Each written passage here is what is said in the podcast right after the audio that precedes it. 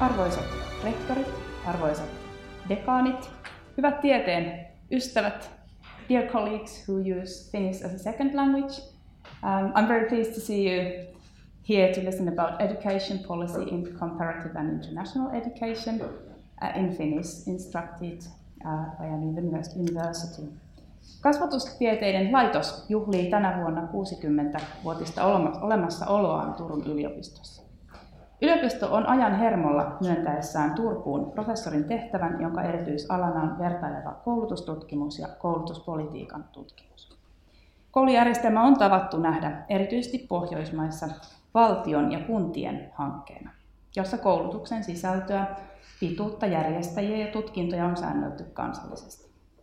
Ylipäänsä koko kansan koulutus verrattuna vain eliitin koulutukseen liittyy länsimaisissa kansallis- länsimaissa kansallisvaltioiden syntyyn ja teollistumiseen. Myös Suomessa oppivelvollisuuskoulu on ollut koko itsenäisyyden ajan keskeinen kansakunnan rakentaja ja poliittisesti kiisteltykin, mistä laajasti kuulimme tänään kasvatustieteiden laitoksen 60-vuotisjuhlaseminaarissa. Tänä päivänäkin on pohdittava, millaisiin yhteiskuntapoliittisiin, kulttuurisiin ja taloudellisiin kysymyksiin koulutusjärjestelmän tulisi vastata, niin demokratian ja sivistyksen perustana, väestön kouluttamisena, epävarmana luonnehdittuun työn tulevaisuuteen, mutta ennen kaikkea valikoinnin mekanismina yhteiskunnassa, erilaajuisten opintojen vaatimiin ammatteihin ja sitä kautta elantoon. Suomessa koulutusta hallitaan ensisijassa lainsäädännöllä sekä erityisesti perusopetusta valtakunnallisella tuntikehyksellä ja opetussuunnitelmalla. Eli missä oppivelvollisilla on oikeus saada opetusta, kenen toimesta, minkä verran ja mitä opetetaan. Yliopistokoulutetuilla opettajilla puolestaan on suurehko vapaus siihen, miten opetetaan. Näiden säädösten valmisteluun on käytetty laajaa kansalaisyhteiskunnan kuulemista ja koulujärjestelmä on rahoitettu pääsääntöisesti verovaroin. Tässä suomalaisessa kehyksessä koulutuspolitiikan tutkijaa haastavatkin kaksi havaintoa tältä vuodelta. Miksi Microsoft julkaisi viime keväänä kuntavaalien alla puheenvuoron koulutuksen politiikkapaperi kuntapäättäjille? Microsoft on totuttu näkemään tietokoneohjelmistojen tuottajana eikä koulutuspolitiikan toimijana. Toinen havaintoni on tammikuulta Suomen opetusalan suurimmasta messutapahtumasta, jossa pääpuhuja oli taloudellisen yhteistyön ja kehitysjärjestö OECDn oppimistulosvertailu PISAn johtaja.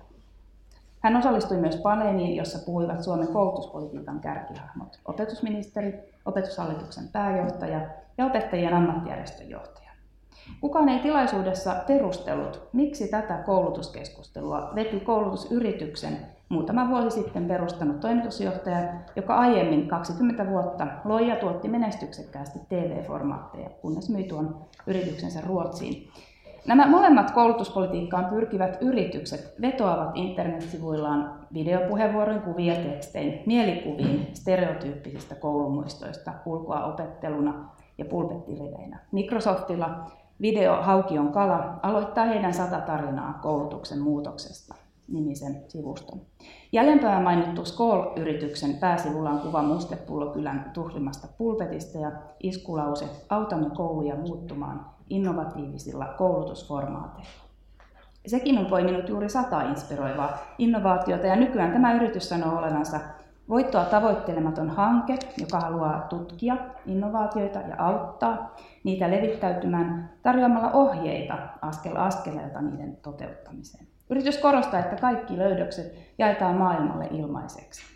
Mutta mitä ihmettä, tuotahan yliopistotkin tekevät, tutkivat tosin tieteen säännöin, eivätkä veloita tulosten julkisesta jakamisesta. Miksi tulevaisuuden koulua innokkaasti muuttamaan haluavat juuri kaupallisen alan johtajat? Keihin he näillä puhetavoilla vedoavat ja miksi? Opettajien ammattijärjestön edustajakin ihmetteli marraskuun lopulla kirjoituksessaan pitääkö peruskoulusta olla huolissaan. Sitä, miten julkisessa keskustelussa mustavalkoisesti joko ylistetään Suomen peruskoulua maailman parhaana tai kuvataan romahtaneita kansainvälisten koulutusvertailujen tuloksia ja hoetaan, että nyt on uudistuttava. Koulutustutkijat ovat huomanneet, että kriisejä tai tuotettuja kriisejä ja skandalisaatiotakin käytetään niin estämään kuin nostamaankin kunkin ajamia koulutusuudistuksia.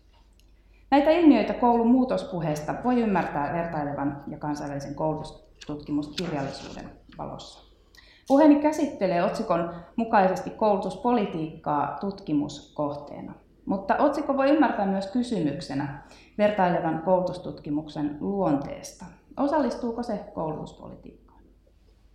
Keskityn lähinnä nyt oppivelvollisuuskouluun eli 7-16-vuotiaita koskevaan koulutuspolitiikkaan, vaikka samantapaisia ilmiöitä varmasti muillakin koulutusasteilla.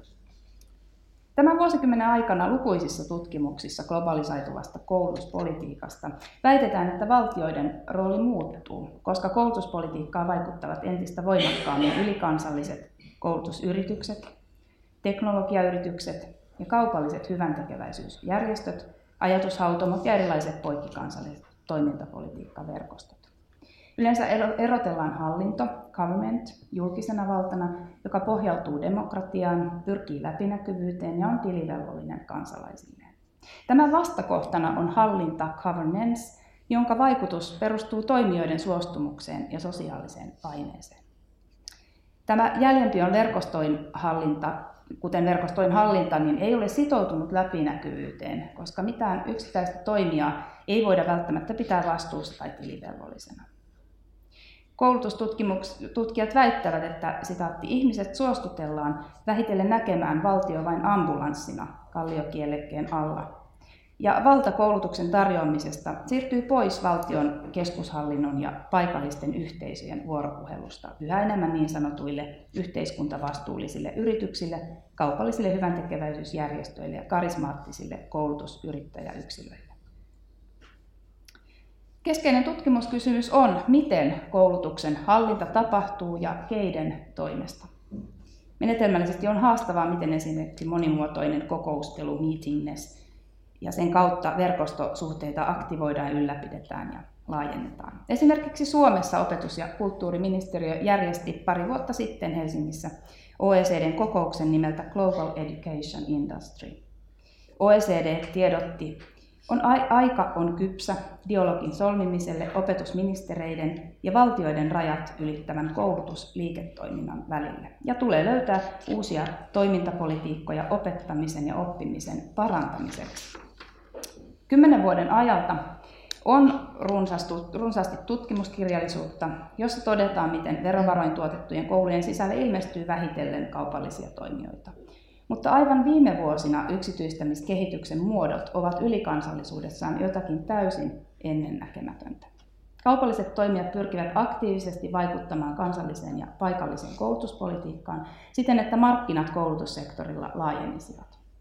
Tutkijat puhuvat uudesta politiikan lajista genrestä, joissa näille hallitusten ja tuttavallisesti edubisnes- ja konsultointifirmojen yhteistoiminnalle Leimallista on politiikkaongelmien yksinkertaistaminen ja suorien politiikkaratkaisujen esittäminen sekä eteneminen kokeilujen kautta.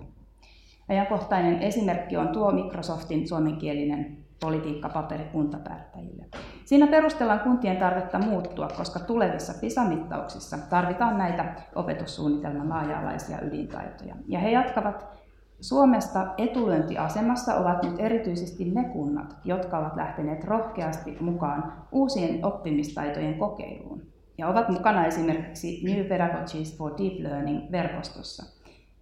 Verkosto ja OECD tekevät keskinäistä Memorandum of Understanding pohjalta yhteistyötä uuden ajan PISAn rakentamisessa. Ja mukaan ehtii vielä sitaatti mutta tuo kansallinen verko, ylikansallinen verkosto nimeää tavoitteekseen uuden syväoppimisen edistyksen mittaamisen tapojen tunnistamisen. Microsoft julkistikin juuri onnittelunaan satavuotiaalle Suomenne lahjoittaneensa opettajille laajalaisten taitojen arviointityökalun, joka on, jonka se on kehittänyt yhdessä suomalaisen kasvatuspsykologian professori ja hänen työryhmänsä Microsoft tarjoaa kuntien opetustoimille myös koulujen vertaisarviointityökalua ja IT-arkkitehtuurimallia. Tuon koulutuspolitiikkapaperin toinen kirjoittaja on tietoyhteiskuntasuhdejohtaja, joka työskenteli 1990-luvun ja 2000-luvulla valtioneuvoston kansliassa. Muissa maissa on nähty enenevästi uusia koulutuspolitiikan toimijoiden niin sanottuja hybridi uria, jotka kieppuvat julkisen, yksityisen ja hyvän tekeväisyysjärjestöjen välillä. Niihin liittyy uudenlainen valtion luominen heikentämällä sääntelyä ja demokratiaa. Myös valtion virkakunta on houkuttunut hyppäämään konsultointibisnekseen, johon liittyy retoriikka kumppanuudesta. Myös akateemisen yhteisön rahoittamien henkilöiden professoritittelit ovat arvokasta valuuttaa edubisneksessä.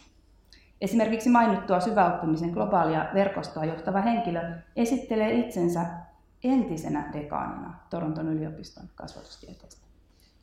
Yksi laajamittaisimmasta koulutuksen liiketoiminnasta onkin koulujen arviointiteollisuus. Maailman suurin alan yritys Learning Company Pearson on viimeisen viiden vuoden aikana muuttanut voimakkaasti liikestrategiaansa oppimateriaalien myynnistä oppimistulosten mittaamiseen ja uutena oppimistulosten takaamiseen. Pearson rekrytoi tähän muutosjohtamiseen Englannin Blairin hallituksen entisen seniorivirkamiehen Australialaistutkijoiden analyysin mukaan Pearsonin vaikutus ulottuu vahvasti koulutuspolitiikan piiriin, koska sen palvelut hallitukselle luovat uutta käsitteistöä ja datatuotantoa kouluista. Tutkijat puhuvat myös opetussuunnitelman kaventumisesta ja köyhtymisestä vain mitattaviin ydinaineisiin. Kolme vuotta sitten muuten OECD valitsi samaisen Pearsonin kehittämään seuraavaa PISA 2018 mittaria. Yhdysvalloissa Pearson puolestaan toivoo, että valtion yhtenäiset ydinstandardit kouluille mahdollistavat heille yhdessä Bill Gatesin Microsoftin kanssa tuottaa sekä opetussuunnitelmat että arvioinnit jokaiseen koululuokkaan. Yhdysvalloissa hyväntekeväisyyskapitalistit, suurimpana Bill ja Melinda Gates-säätiö, ovat kymmenillä miljoonilla dollareilla tukeneet sekä näiden kansallisten ydinstandardien luomista että yksityisiä toimijoita, jotka ottavat hallintaansa testituloksissa laskevia valtionkouluja, niin kutsutuiksi charterskouluiksi. Standardit eivät yksin nimittäin arvioi vain oppilaita, vaan myös opettajia ja ovat kytketty heidän palkkatasonsa.